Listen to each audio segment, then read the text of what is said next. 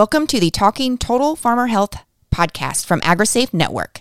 At AgriSafe, we work to protect the people that feed the world by supporting the health and safety professionals, ensuring access to preventative services for farm families and the agriculture community.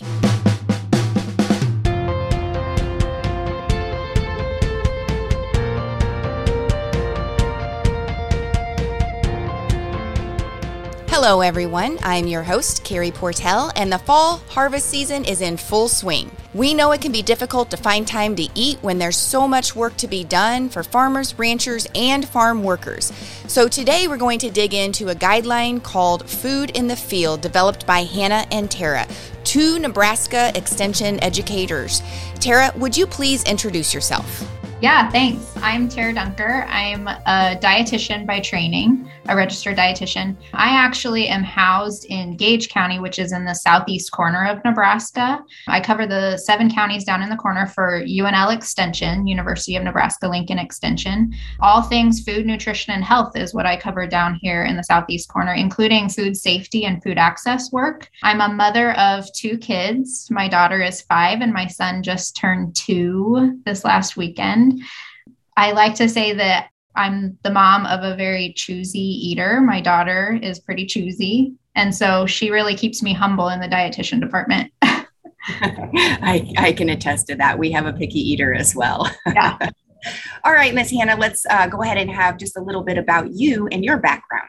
Yes. So I am Hannah Guenther, and I am also a food nutrition health extension educator with Nebraska Extension, but I am located in the northeast part of the state. So I'm located in Cuming County and um, cover three regions up here. To have a very similar job and description, same as Tara. Something a little bit more unique, though, about just my background is I um, have a nine year old, but then we live smack dab in the center of my husband's feedlot. So I am not from a farming or ag background whatsoever, but it's definitely been a learning experience and a learning curve. And so it just really fun kind of learning kind of the more backside of where our food comes from. I feel like we're hearing more and more stories like that. Transplant. Yes, absolutely. So today we're going to talk about food in the field. Can you guys go ahead and explain a little bit about that? Absolutely. So, Food in the Field is a nutrition education program. It is designed for farmers, ranchers, and all ag professionals to help them make healthy eating choices during the busy seasons of harvest, planting, calving, as well as year round. And as we all know, you know, being in the ag profession, there's just stressful seasons of life. And in even if you're not in the ag ag profession, you can relate to that. And when those stressful seasons come, um, it's really easy to put our health and healthy eating choices on the back burner. So the whole goal of the program is just to give you tools, tips, and resources to help make that healthy choice the easy choice year round. And so really it's just kind of an all-encompassing program. And really the, the the inspiration behind it, as I mentioned in my introduction, is just my husband and just being new to this farming lifestyle and seeing how his dietary habits changed during those busy seasons. And we knew that this is a special audience and they need a special nutrition program. And you know we looked for resources that would be relevant for them and we came up short. And so this is a really tailored nutrition education program that really listens and and satisfies the needs of this audience. I love everything about that. And as I was sitting here, I was thinking about all the farmers and ranchers, and when they hear, quote, healthy eating patterns, they're like, whoa, how am I going to have to, you know, figure out how to pack a lunch or a dinner and not feel overwhelmed? So, can you give us some ways that they can adopt a healthy eating pattern, either when they get home or more preferably out in the field? Yeah. So, we recognize that right away in terms of what kids are learning at the high school level. But now it's my plate, which is similar in concept to the pyramid that a lot of us learned back when we were in school. It is a USDA version of nutrition education, and it is what we fall back on. It's research based and evidence based in terms of uh, the recommendations being truly what a person would want to follow to live a healthy lifestyle versus you know we live in a world where you're hearing things all the time from all different avenues especially on social media and other other influencers that are out there who aren't necessarily following research based recommendations. So What we did find though with my plate, and we kind of knew this going into it, is that anybody working in the ag profession is not taking this nice sectioned off plate with their four food groups on the plate and their side glass of milk out into the field, right? And so we knew that that wasn't really going to be relatable. And so what we've done with food in the field is we've taken the concepts of my plate or what used to be my pyramid and we've really tailored it to how we all live in this busy world. And so the concepts that we cover in our program are things like making half of your grains in a day whole grains. So that could be anything from just switching out your pasta in the evening to be a whole grain pasta versus an enriched grain pasta. Or if you're making a sandwich for the field, trying to do whole grain bread at least half of the time. In addition to that, some of the other concepts of my plate are making half of your meal fruits or vegetables. So my plate does say make half your plate fruits or vegetables. Well, we know you're not taking a plate out to the field necessarily. So we talk about ways that you can incorporate fruits and vegetables into not only your meals, but the snacks that you may be eating throughout the day. In addition, we really covered the fact that most people are getting plenty of protein, but it's really about varying your sources of protein. That's not to say that beef is bad. We agree that beef is good and it's a really great part of a well balanced eating pattern, but just coming up with ways that you can make other protein sources nice and portable for the field. And then including calcium rich sources of either food or drink. So the My Plate icon really leans on that glass of milk on the side of your plate. And that's perfectly great. And we agree that that's really good for you, but that's not probably realistic for a lot of people to take out into the field or really anywhere during their busiest season. So we talk about incorporating other sources of calcium rich food and drinks. And then in addition, so that's that's really getting at the fact that you want to get all five food groups into your eating pattern every day for good health. Additionally, some of the stuff that we cover are decreasing your sodium intake uh, in a way that doesn't feel too overwhelming. Same with decreasing your saturated fat intake and then de- decreasing your added sugar intake. But we we really go into the small shift concept. So none of this is about overhauling a complete eating pattern at any time in your life, let alone during the busiest seasons. It's really just taking some of these concepts and figuring out what works for you. Yeah, I, I, think changing your habits takes small steps to begin yes. with, and then it's not quite as overwhelming. But everything you just said, I found absolutely intriguing, and I learned something new. I did not realize that they had switched from the typical pyramid to something called My Plate. So now, when we're finished, I feel like I want to go look that up and yep. share that on social media and everything. So I, yep. I appreciate you bringing that up. Mm-hmm. I, I was also thinking about when I have my days in the tractor, like I I have a cooler full of snacks. So can you give us some ideas of some healthy and nutritious snacks that we can take with us in the tractor or, or whatever we're driving at that point out in the field? So if I'm really prepared, I try to pack Adam a similar cooler full of snacks, but a lot of times I I'm just not able to because I work in town, he's still at the farm. So, you know, it is so important to kind of have snacks and healthy snacks available that he can pack on his own. Some that we really like, you know, Tara mentioned that we really encourage making half of your grains whole grains. So popcorn is a whole grain and a lot of people kind of forget that and that is a great portable snack, you know, in place of like something like a potato chip, which is really nice. So we love popcorn. Some other ones that we love for a portable dairy, we love string cheese. He Adam really is a he's a milk drinker through and through, but but during harvest and planting, you know, string cheese does satisfy his dairy kick. He also loves baby carrots. That's about the one vegetable that he will really kind of grab on his own. Again, they're crunchy. They're kind of, you know, they have a good flavor. They're easy to eat in the tractor, which he really enjoys. And then some other ones, another great thing that we love to throw in his cooler and it's you know it can be a snack but it also can just kind of be a portable vegetable is 100% vegetable juice. So if you're a tomato juice fan you can buy those small little cans at the grocery store and one cup of 100% vegetable juice is equal to a serving of vegetables. So that's a great portable vegetable option in the field as well which we really like. And then last but not least we love to make just like little protein bites with oats and peanut butter and chocolate chips. Adam absolutely is pumped when he finds those in the freezer freezer and he can pack a couple of those. So those are some of our favorites that we really enjoy. Yeah. And I think like so much of this is a lot of fun working with Hannah on this project because I even as a dietitian have takeaways from it. Like I have a drawer here at my desk that it's a snack drawer. And when people hear that, I assume they think that it's probably full of things that I need to um, cut back on. But that's entirely untrue. Like a lot of the stuff that I pack in my snack drawer would be the shelf stable types of things that Hannah just went over. And one of those was I had never thought to put vegetable juice in my snack drawer until we started working on this together. And she tipped me off to the fact that she sends that out into the field with her husband. And I'm like, oh my gosh, I love vegetable juice. I should keep that here. And so I just focus the the only thing that we make sure to do is we focus on keeping it low sodium. And then I feel good about, you know, it tastes good. I get a serving of vegetables in. Some of the other stuff that, you know, if somebody is listening and they have a desk job in the ag profession, some of the other stuff that they can throw in there would be canned fruits or like the individual fruit packets. The only thing that you want to look for on those is making sure that it's packed in its own juices so that you're not getting those added sugars that we talked about earlier.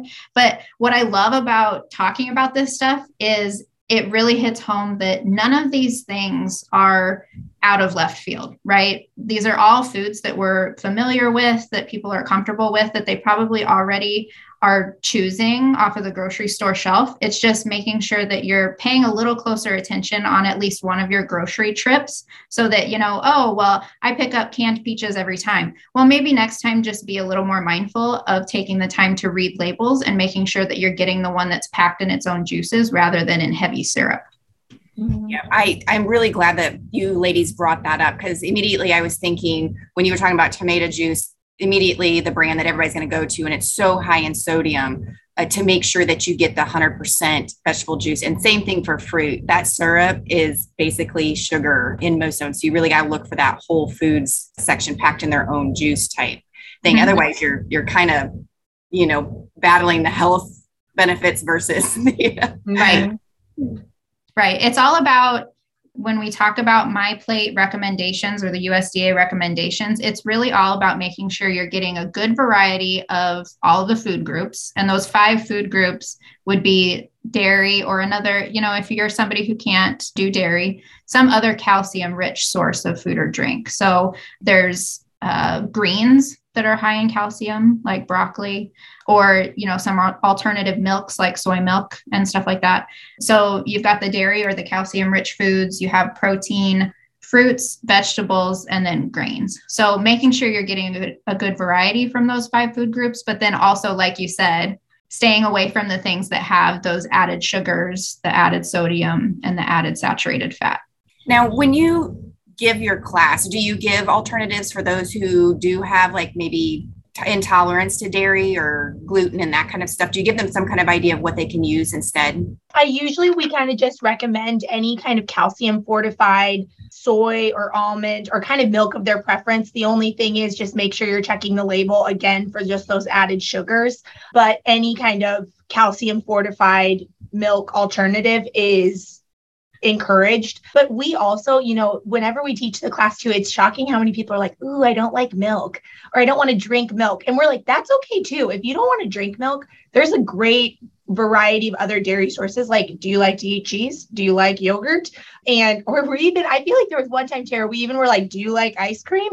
And we were like, obviously that shouldn't be your only source of dairy, but it is a, I mean, it's another dairy food that's available. So, you know, we always try to again make the program palatable in a way that it's like you get to decide what you want to eat within those food groups. Just make sure you're kind of finding that variety, as Tara said. But ultimately, yeah, I mean, milk isn't the only option.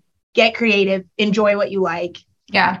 And I even like to say so, you know, one of the huge obstacles for people in any rural part of the country is you know there's not always a grocery store handy right so if you if you didn't have time to plan ahead and have a really well stocked kitchen that morning and so you really don't have a lot to pack a lot of us then end up having to rely on a convenience store for our lunch or a fast food drive through which I think people expect Hannah and I to be like, no, no, no, no, no. But really, we make room for that stuff too. So I even say, you know, as a dietitian, I have busy seasons. There's weeks where we're going into fair season right now here at Extension in our county. And so I'm exceptionally busy for a lot of different reasons. And there are some days where I don't cook for my family, which means I don't have leftovers at home, which means I'm not really packing a lunch.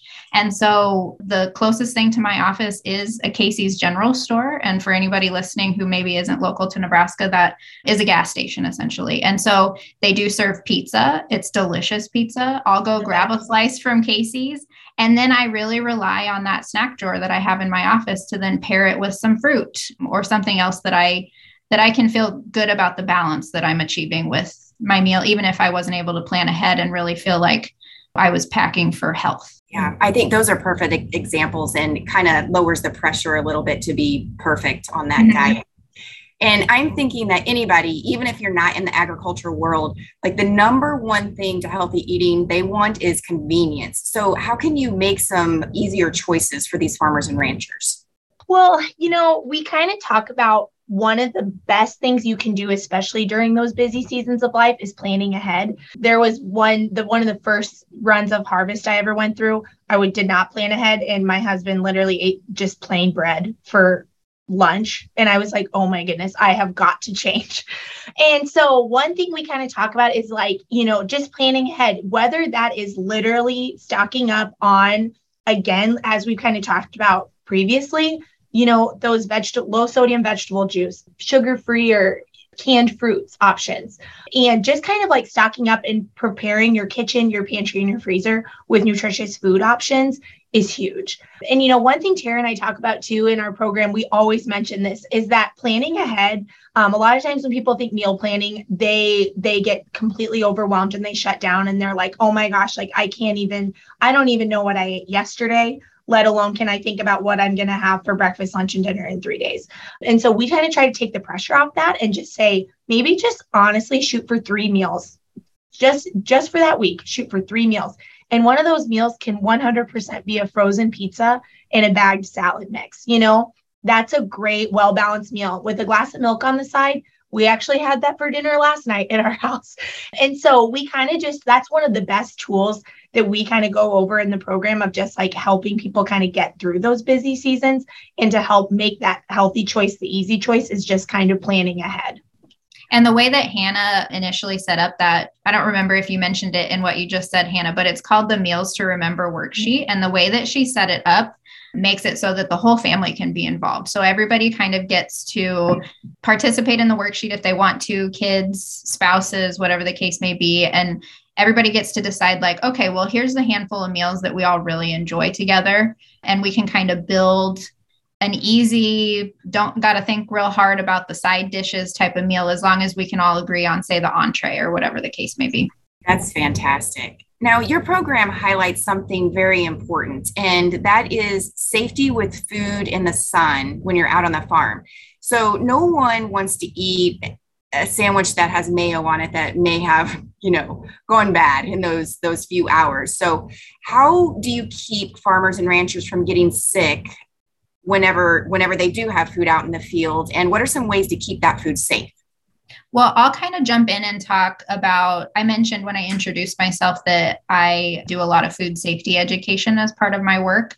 So I'll kind of start by talking about food safety from the start. So, like from when you're grocery shopping. And then I'll kind of let Hannah give some anecdotes on how she makes sure that food is packed well for the field since she lives in that world.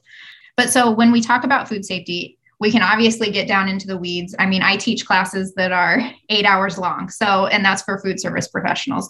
But for food in the field, what we really focus on are the four concepts of food safety to just kind of keep at the forefront of your mind to make sure that you're not accidentally getting a stomach bug at your busiest season and then being laid out for a couple days. Nobody wants that. So we talk about clean, so that's the first concept. So that's making sure that you yourself have clean hands and that you also are working with clean surfaces.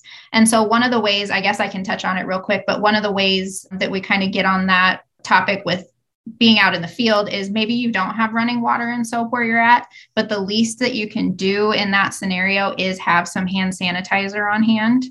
And then also making sure that you've tried to think ahead to have some sort of clean and sanitary eating utensil.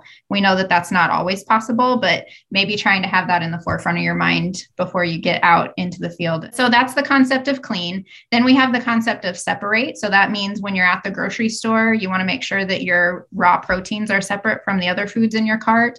I like to say, you know, I love reusable bags. I use them when I go grocery shopping to try to reduce my use of plastic bags. But one thing that you do want to give a resounding yes to is when they ask you if you want your meat bagged separately in a plastic bag, say yes, because you just don't want those juices from that raw chicken to get on something that you might not be cooking and then make you sick with something like salmonella.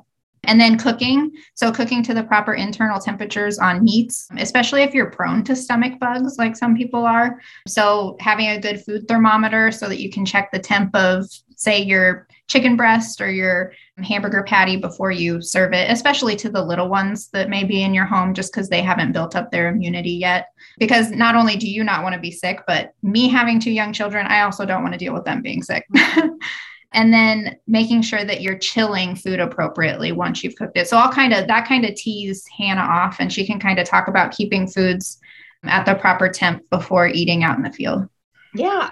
And so, one thing, too, one of the best things you can do for food safety during these times is just kind of like making sure you have an insulated cooler. If it's a cold food, I like to freeze a water bottle, just like an old water bottle or a new water bottle, freeze it and then throw it in there. And not only does it help keep your food cold, but then you also have a beverage out in the field, which is great. And then if it is warm, aluminum foil is your best friend. and to kind of help keep that food nice and warm until it's ready to eat. And the biggest thing is kind of trying to eat within that two hour window of whenever that food was prepared. So, one little tip that I like to do is I put a sticky note on the cooler and I send whenever I send it out with Adam or if I deliver it and I just say eat before this time. Now, does it always get eaten before that time? Maybe not, but it is a helpful reminder for him where he's like, okay, you know what? I probably should stop and eat really quick. And so that that has been a really helpful tip for him to get his food eaten, to take a break and get it to not prevent foodborne illness, which is good.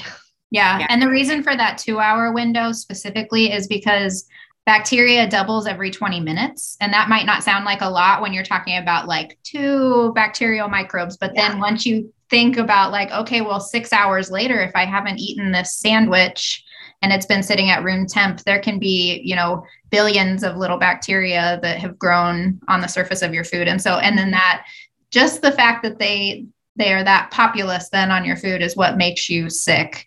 And so the rule of thumb is try to eat things that have been out at room temperature, try to eat it within two hours. I feel like a lot of people's eyebrows just raised at that. now, the next point I want to talk about is something that is very close to my heart, and that is skin cancer. And I have just been diagnosed with my fifth melanoma, and it is something that I harp on my husband all the time because it's, I'm fine. I'm okay. I'm like, no, put this double, you know, in the tractor, in the truck, put the mm-hmm. sunscreen in there, reapply. So, skin cancer is one of the most preventable forms of cancers, and ag professionals are one of the most of the population that is at the highest risk. So, what are some ways to practice safety in the sun? So we have three main kind of recommendations that we talk about in our program. The first being sunscreen. Sunscreen is one of the best and easiest ways to protect yourself from skin cancer. So we always just kind of say we recommend a minimum SPF of 30, just any place that's going to be in the sun, including the tops of the ears, the back of the neck, etc. Next, as much as possible. And i understand that sometimes this is you know life happens and obviously we can't find shade all the time when we're doing certain activities but trying to find the shade between the hours of 10 a.m and 4 p.m and i also think that includes you know a lot of times nice thankfully now most tractors these days do have a cab on them and they do have a covering but older some older tractors do not. So finding some sort of protection, whether that's a wide brim hat, something that's going to shield yourself from the sun. And if you're unable to find shade, making sure that you're wearing some long sleeves. And I understand it's hot, but thankfully, you know, I feel like with today, they do have some amazing new resources that do have great SPF in them, like clothing wise. So just making sure that you're covering up as much of that skin as you can between the hours of 10 a.m. and 4 p.m. And then last but not least, I think is something that's really important is sunglasses. We also have to protect our eyes from the sun as well. So just making sure that you're finding high quality sunglasses to protect your eyes. And there's a lot of other ways to protect yourself from skin cancer. These are just three kind of really simple things you can literally do today to help prevent your chances of skin cancer tomorrow. Yeah, that's awesome. Are there any final tips that you want to tell us to promote the whole body health? Last but not least, the final thing that we kind of help and promote in this program is just the importance of sleep. I think that sometimes, again, during those busy seasons, sleep gets pushed on the back burner. And one in four Nebraskans is actually sleep deprived. I'm not sure what the statistics are in other states, but just for our local Nebraskans, one in four are sleep deprived. And there is an interesting t- statistic that found that um, adolescent youth on farms are, are two to three times more likely to get injured if they sleep less than 9.25 hours per night in which I just think is so kind of a scary statistic in terms of thinking about how much of us um, have youth working on the farm and how sleep deprivation can really just have scary effects um, in terms of safety. So, the biggest thing that we kind of try to hit home is sleep should, as much as it can be, seven to nine hours per night. And that's one of the best things you can do for your health as well as your safety in terms of ag professionals today. Yeah. And I think just to round it out, I I truly think that people underestimate so often how important both sleep and good hydration are mm-hmm. to really helping support that healthy eating pattern that you're trying to accomplish because the more tired you are and the more thirsty you are, the more you start relying on some of those less healthy sources of food throughout the day. And I don't even like to talk about it in terms of weight or weight loss.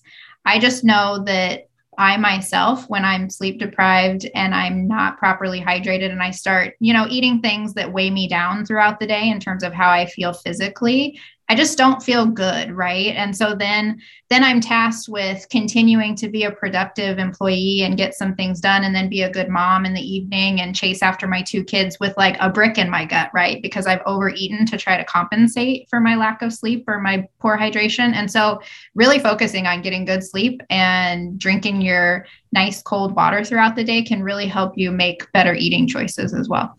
Mm-hmm. Perfect points. Now, earlier you each talked just a little bit about the inspiration behind food in the field. Can you clarify that just a little bit more for our listeners? Yeah. Tara and I kind of always talk about this that, you know, it's it's farmers and ranchers and ag professionals who are feeding us. And it's so important that here they are putting their lives, you know, at risk to feed me. And that really is the inspiration because really the health behind any ag driven economy is the health of the ag producers themselves. And so, really, it's kind of our way of taking care of our farmers and ranchers. Yeah. So, tell us why are easy, healthy meals important to better feed those who feed us? The mental health crisis, I feel like, is still kind of a huge a huge kind of weight on all of our shoulders. You eat better, you feel better and you're better able to handle stressful situations. So, you know, not only is it, again, you know, we've talked about the physical health, we've talked about food safety, sun safety, getting enough sleep, water, all of those big parts.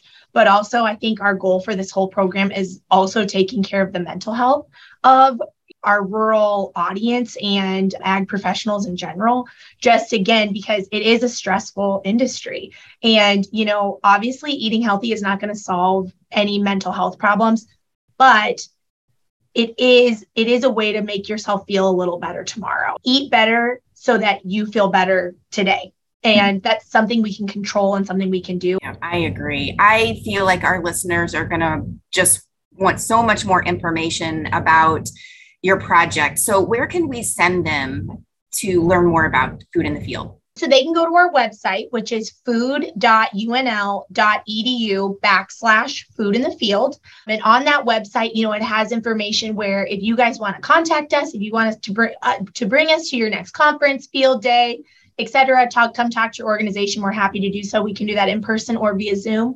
But also we have information on our newsletter. So we also have a monthly, monthly-ish, we say, newsletter called Hey There.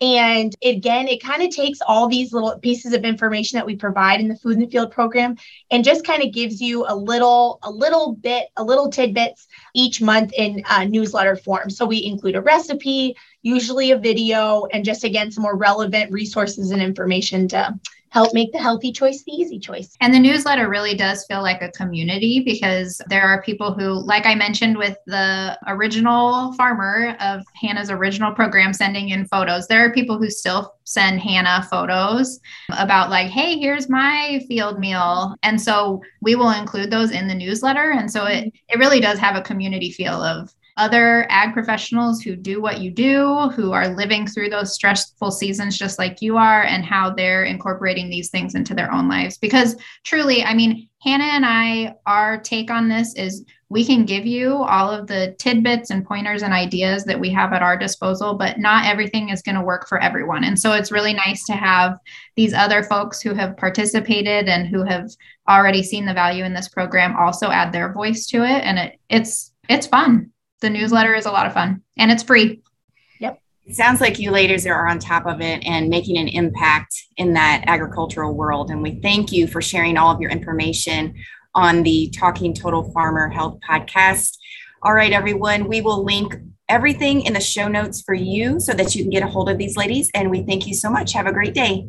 All right, everybody, that's it for today. Thank you again for tuning in to another episode. Be sure to subscribe to this podcast to hear more from AgriSafe on the health and safety issues impacting agricultural workers. If you'd like to suggest topics or have a story you'd like to share, please contact us by email at info at agrisafe.org and title your email TTFH Podcast. To see more from AgriSafe, including webinars and our newsletter, visit www.agrisafe.org.